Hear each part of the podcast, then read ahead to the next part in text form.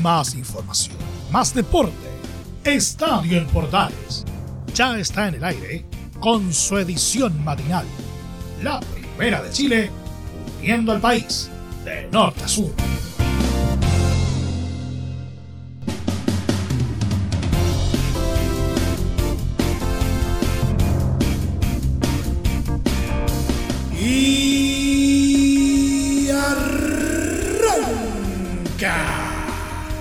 Señoras y señores, ¿cómo les va? Muy buenos días, bienvenidos una vez más, bienvenidos al show. Iniciamos una nueva semana, ojalá que hayan celebrado como corresponde estas eh, fiestas patrias que acaban de pasar. Ojalá que lo hayan pasado en familia, con los amigos, pero obviamente sin dejar de cuidarnos. Como buen festivo, este programa va a estar eh, un poquito más eh, cargadito algunas cositas que han salido respecto a la roja, a pesar de que la triple fecha de octubre todavía está a lo lejos, pero también está cada día más cerca. Vamos a estar echando un vistazo a lo que ha pasado con las distintas ligas eh, alrededor del mundo y también vamos a tener un polideportivo bastante, bastante cargado, ¿ah? Pero que también va a estar eh, marcado por el tenis, eh, tanto por lo que pasó con Gonzalo Lama en el Challenger de Quito, como también lo que fue la estruendosa derrota eh, de Chile ante Eslovaquia por Copa Davis y qué es lo que se viene para el equipo nacional. Todo esto y más en 30 minutos, como siempre, arranca. Estadio Portales AM.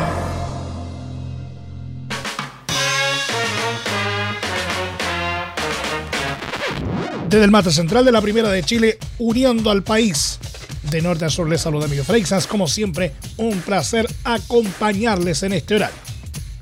El director técnico argentino y ex asesor deportivo de la ANFP, Germán Corengia, cuestionó la gestión del gerente de selecciones nacionales, Francis Caigao, y aseguró que tiene compromisos que le impiden realizar mejor su gestión. Corengia dijo a El Mercurio que con Caigao nunca vi plan, foco ni dirección, solo confusión. Lleva casi un año, llegó en noviembre de 2020, y no vi un plan. Y se supone que cuando uno postula un cargo, presentas currículum y luego un plan. Y si van a seguir diagnosticando cuando en cinco meses hay elecciones, no sé, a Caigao le fui de frente.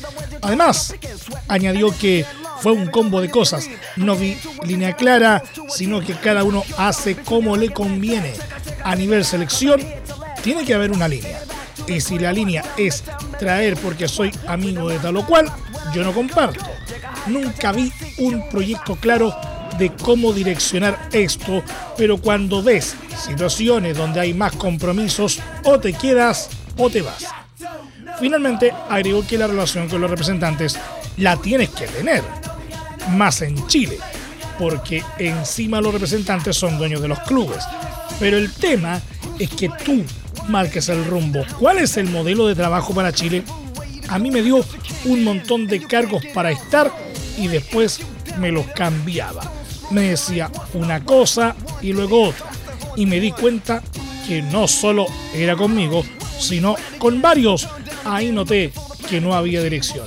Quizá no soy nadie y mi plan era una pavada, pero no un plan ni foco cerró.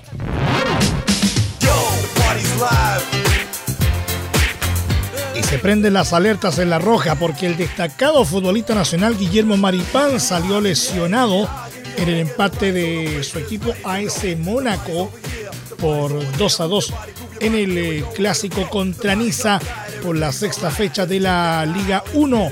Memo, que estaba teniendo un buen cometido, abandonó el partido a los 81 minutos, evidentemente disminuido físicamente y encendió las alarmas en la selección chilena de cara a la triple fecha de las clasificatorias de octubre. El resultado se construyó con goles de Andy Deloat eh, y Sham Budawi para los locales, en tanto que para la escuadra de Maripán marcó Alexander Golovin y Wissam Ben Yedder de penal. Chile, recordemos, juega ante Perú de visita, Paraguay y Venezuela de local los días 7, 10 y 14 de octubre próximos.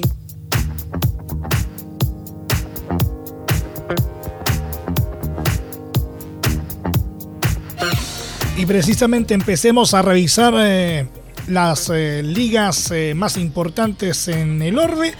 Partimos por la liga francesa porque Paris Saint-Germain consiguió mantenerse firme como líder exclusivo de la liga francesa tras la sexta fecha al lograr una remontada que le permitió vencer por 2 a 1 a Olympique de Lyon en el Estadio Parque de los Príncipes. El elenco parisino que tuvo como titular en ataque a Neymar, Kylian Mbappé y los argentinos Lionel Messi y Ángel Di María, se vio sorprendido en la segunda etapa del cotejo cuando el brasileño Lucas Paquetá abrió el marcador en favor de la visita a los 54 minutos de juego. Tras sacudirse del gol en contra, los dirigidos de Mauricio Pochettino fueron adelante y encontraron la igualdad gracias a un tanto de penal de Neymar a los 66. Diez minutos después llegó una llamativa situación cuando el estratega del equipo dueño de casa decidió reemplazar a Messi por Ashraf Hakimi, algo que sorprendió incluso a la pulga. Cuando se jugaban los descuentos y parecía que el empate era el resultado definitivo, apareció el delantero Mauro Icardi a los 90 más 2 para que tras asistencia de Papé marcara el tanto que dio vuelta a la cuenta antes del pitazo final. Gracias a la victoria definitiva, el PSG se mantuvo en la primera posición de la tabla con 18 puntos a 5 de su escolta Olympique de Marsella. El Lyon, en tanto, se quedó en el noveno lugar con solo 8 unidades, sumando su segunda derrota de la temporada.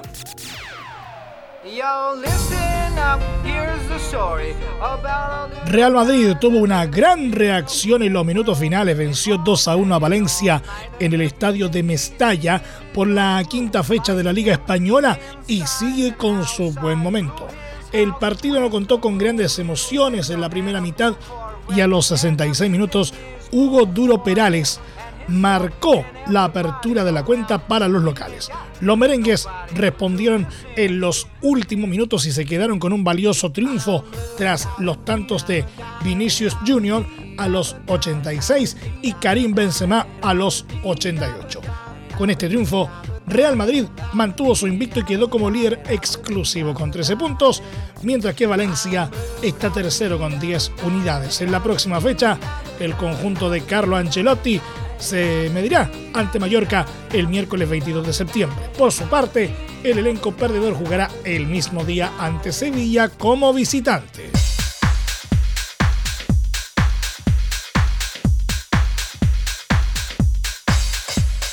Luego de la tremenda victoria conseguida en la Europa League ante el Celtic por 4 a 3 entre semana, el Betis de Manuel Pellegrini y Claudio Bravo quería seguir en la senda del triunfo, esta vez por liga y ante el español en el Benito Villamarín. Y estuvo muy cerca de lograrlo, pero no se pudo. Con Bravo eh, titular por primera vez en el torneo local en esta temporada, al cuadro bético se le escapó los tres puntos en la última jugada de un partido en el que no resistió con un hombre menos. Fue 2 a 2. El arquero chileno casi no fue requerido y en los goles recibidos no tuvo demasiado para hacer. De igual manera, siempre destacable su voz de mando desde el arco y su experiencia para ordenar la defensa. Con la igualdad, el Betis llega a 6 puntos y está un décimo en liga. No pudo trepar más. En cuanto al duelo, los de Pellegrini siempre fueron más que su rival, aunque fue español el que abrió la cuenta a los 15 a través de Alex Vidal. El Betis siguió intentando y a los 41 William José lo empató. La ráfaga de buen fútbol siguió y Nabil Fekir a los 45 más 3 puso en ventaja a los andaluces. Para el segundo tiempo, el conjunto verde y blanco tuvo varias chances para aumentar la ventaja, pero no pudieron anotar. El momento clave vino a los 75 minutos. Amarilla para Germán Petzela por un patadón sobre Vidal, pero el árbitro fue a verla al bar y decidió que era roja. Se defendió con todo el Betis y hasta parecía que resistía. Pero en los 90 más 7, el último suspiro, Leandro Cabrera capturó un rebote en la entrada del área y la mandó a la red con un potente zurdazo. Pitazo final y solo de sazón en Pellegrini y compañía. No hay tiempo para lamentos, la liga recién comienza. Flamengo que tuvo al chileno Mauricio Isla en el terreno de juego sufrió una ajustada derrota de 1-0 ante Gremio en la vigésimo primera fecha del Brasileirao, enredándose en su objetivo por acercarse al primer lugar del torneo. El seleccionado nacional jugó como titular y fue amonestado a los 62 minutos de juego, siendo reemplazado en los 78 por Mateusinho. Sobre el resultado, la escuadra dirigida por Luis Felipe Scolari marcó el solitario gol en los 45 más 3 a través del colombiano Miguel Borja. La derrota final dejó a Flamengo en el tercer lugar con 34 puntos, mientras que Gremio trepó al decimoséptimo puesto con 22 unidades.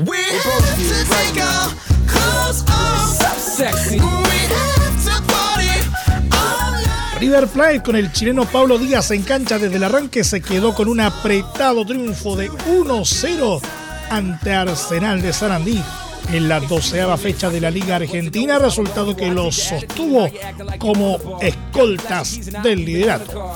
El seleccionado nacional se mantuvo en cancha todo el encuentro y tuvo un correcto cometido en labores defensivas junto al paraguayo Robert Rojas como dupla de centrales. Pese a tener varias ocasiones de gol durante el compromiso, la escuadra millonaria recién logró abrir el marcador a los 76 minutos de juego el autogol de Emiliano Méndez. Así, con la victoria, River volvió al segundo puesto con 24 puntos a 2 del líder Talleres de Córdoba. Arsenal, por su parte, sigue como colista del certamen con solo 8 unidades.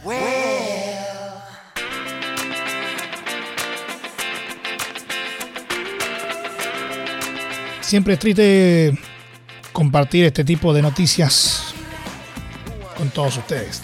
El ex delantero del Tottenham y de la selección inglesa Jimmy Graves, campeón del mundo en 1966, falleció a los 81 años, anunciaron los Spurs este domingo. Estamos profundamente apenados al conocer el fallecimiento del gran Jimmy Graves. Enviamos nuestras profundas condolencias a la familia de Jimmy y a sus amigos, escribió el club londinense en su cuenta de Twitter. Víctima de un derrame cerebral que le obligó a desplazarse en una silla de ruedas y que le provocó grandes dificultades en el habla, Graves murió en su domicilio, precisó la entidad en su página web. Graves demostró su capacidad para marcar desde que comenzó su carrera en el Chelsea, con el que anotó 132 goles entre 1957 y 1961, año en el que firmó por el Tottenham, inscribiendo 266 tantos en 379 encuentros, una cifra que no ha sido superada. También es el máximo goleador en la historia del fútbol inglés, con un total de 356 goles inscritos.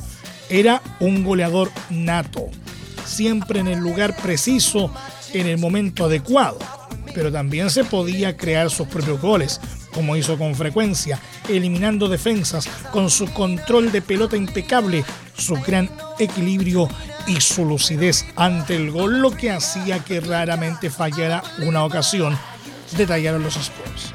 Jimmy Graves no solo fue el máximo goleador del Tottenham, sino uno de los mejores finalizadores que este país haya conocido nunca, señalaron. Azar del calendario, Tottenham y Chelsea se enfrentaron este domingo en la quinta jornada de la Premier League y antes del encuentro se rindió homenaje al exjugador. Con la selección inglesa marcó 44 goles en 57 partidos, una marca solo mejorada por Wayne Rooney con 53 tantos, Bobby Charlton con 49 y Gary Lineker con 48, pero con más partidos, 120, 106 y 80 internacionalidades respectivamente. Titular al comienzo del Mundial de 1966 en Inglaterra, Graves perdió su plaza de titular como consecuencia de una lesión en la tibia por la que necesitó 14 puntos de sutura. Su sustituto, Bobby Hurst, se convirtió en el héroe de la final contra la Alemania Federal con un triplete 4-2 tras prórroga. Solo los 11 jugadores titulares recibieron una medalla, aunque acabó recibiendo la suya en 2009 antes de subastarla en 2014. Tras su retirada deportiva, Graves se convirtió en una popular figura de las transmisiones futbolísticas por televisión, sobre todo entre 1985 y 1993 al frente de la emisión Sight and Gravesy con el ex jugador del Liverpool Jan St. John en el canal ITV.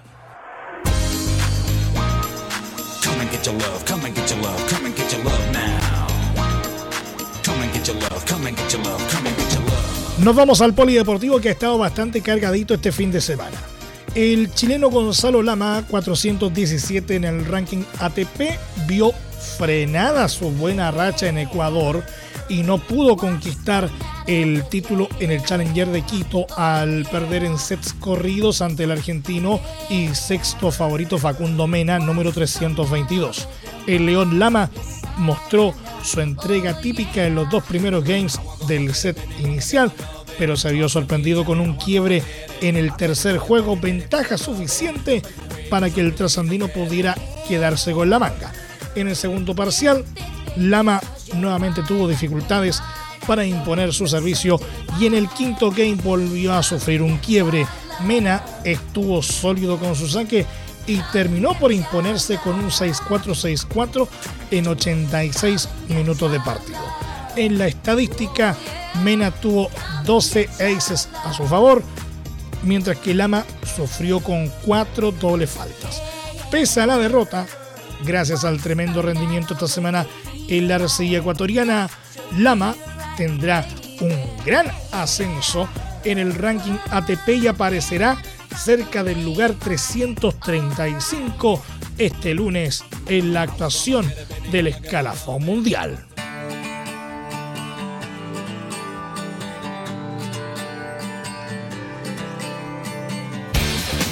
Como ya todos sabemos, Chile cayó ante Eslovaquia por 3 a 1 en el grupo mundial 1 de la Copa Davis y la derrota es difícil de digerir.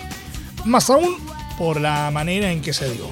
Cristian Garín, número 17 del ranking ATP, debía ganar a Norbert Gombos, número 115, para estirar la llave a un quinto punto, pero lució irreconocible y cayó por una estrepitosa paliza. Fue 6-0 y 6-1 en el Hard Indoor de Bratislava. Ahora, ¿qué viene para Chile? Nicolás Mazú y sus pupilos esperan rival en los playoffs para no descender al Grupo Mundial 2. ¿Y de dónde salen sus posibles contrincantes? Son países con mejor ranking que en esta jornada ganaron en el mencionado Grupo Mundial 2. Como locales, podríamos enfrentar a Zimbabue y Barbados. De visita sería ante México o Sudáfrica. Sorteo sería Suiza, Túnez, Lituania, Dinamarca, Polonia, Eslovenia, Marruecos o Turquía. entre esos países hay varios jugadores a temer. El polaco Hubert Urkax, número 13, el sudafricano Lloyd Harris, número 31, el esloveno Aljas Belene, número 79, e incluso el joven danés Holger Rune, número 136. El sorteo será en noviembre y esa llave en febrero de 2022. Escuchemos al respecto algunas eh, declaraciones eh, de, de, Nicolás eh, Mazú, precisamente, y de Cristian Garín tras conocerse la derrota ante Eslovaquia. La escuchamos a través de Estadio Portales AM. Y después en el partido Cristian, bueno, se juntaron varios factores. Creo que el, el jugador eslovaco Bombo jugó inspiradísimo, le salió todo, eh, jugando muy rápido los dos lados. Eh, le acomodó, la, obviamente esta cancha la conoce muy bien. El juego Cristian también lo tenía eh, bien cómodo. Cristian trató de hacer todas las opciones posibles, resolver los problemas que le estaba presentando el eslovaco, pero bueno, no se dieron las cosas, trató de hacerlo de la mejor manera, intentó luchar hasta ahí, hasta que buscar la vuelta, pero no, no se pudo. Eh, a veces pasa, pasa eso, a veces pasa que uno se siente de esa manera inspiradísimo, te sale todo y al rival que está al frente uno lo pone en problemas. Pero bueno, son, son situaciones que pasan. hace 24 horas había jugado muy bien, era todo felicidad y 24 horas después cuesta eh, de repente la parte mental acomodarse a estos cambios tan bruscos de ánimo, pero creo que con la experiencia que, tenemos como grupo, como atleta, como deportista, como tenista, eh, entendís que hay días que pasan estas cosas, a veces para uno y a veces para el que está al frente. Sí, durísima, creo que emocionalmente muy dolido. Eh, espero pasar la página rápido. creo que que vinimos a los aquí a ganar y en esta época del año para los tenistas eh, no está planeado jugar en Europa, bueno, para la mitad del, circuito. Eh, no era, vinimos con toda la ilusión eh, del primer día intentando adaptarnos a lo mejor, posible a las condiciones y nada, triste, dolido sobre todo por, el marcador de hoy, pero así el deporte creo que hay que saber eh, enfrentar estos momentos. Me quedan 5 o 6 torneos este año todavía para terminar de buena forma y hoy, esta semana va a ser difícil aceptarlo, lo que pasó y espero poder pasarlo rápido.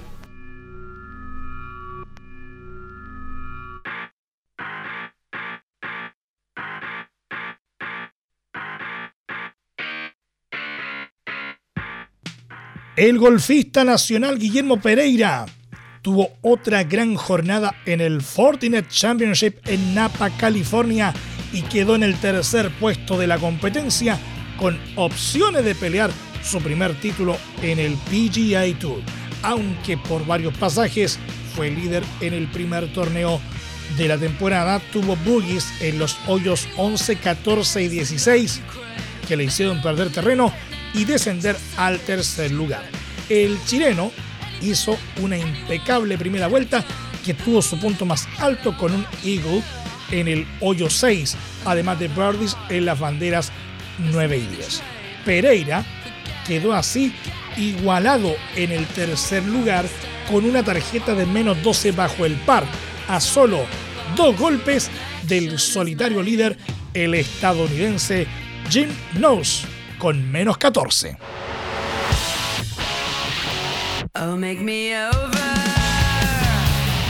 Y el ciclista chileno Martín Vidaurre sigue sumando importantes logros en su corta carrera.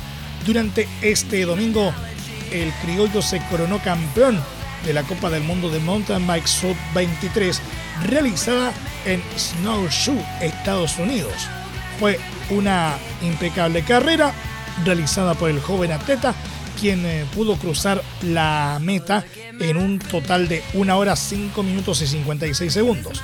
Tras él llegaron el italiano Simone Abondetto con 1 hora 6 minutos 7 segundos y el suizo Joel Roth con 1 hora 6 minutos y 29 segundos. Con esta marca, Vitaurre se terminó de consolidar oficialmente como el mejor ciclista del Orbe en su categoría. Cabe recordar que hace tres semanas el Nacional se adjudicó otros dos certámenes mundialistas. El 28 de agosto en Valdisole, Italia, y el 5 de septiembre en Lenzerheide, Suiza.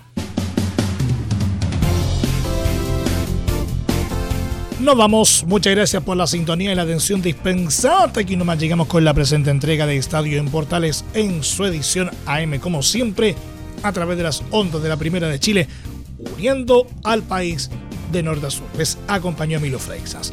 Muchas gracias a quienes nos sintonizaron a través de las distintas eh, plataformas de portales digital, a través de la red de medios unidos en todo el país y por supuesto también a través de la Deportiva de Chile, radiosport.cl.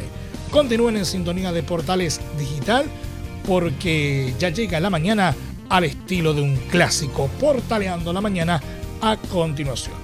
Más información luego a las 13.30 horas en la edición central de Estadio Portales junto a Carlos Alberto Bravo y todo su equipo. Recuerden que este programa, a partir de este momento, se encuentra disponible en nuestra plataforma de podcast en Spotify, en los mejores proveedores de podcasting y, como siempre, en www.radioportales.cl. Que tengan todos ustedes un muy buen día y un excelente inicio de semana. Y recuerden ahora más que nunca, quédate en casa. Más información, más deporte. Esto fue Estadio en Portales, con su edición matinal. La primera de Chile, uniendo al país de norte a sur.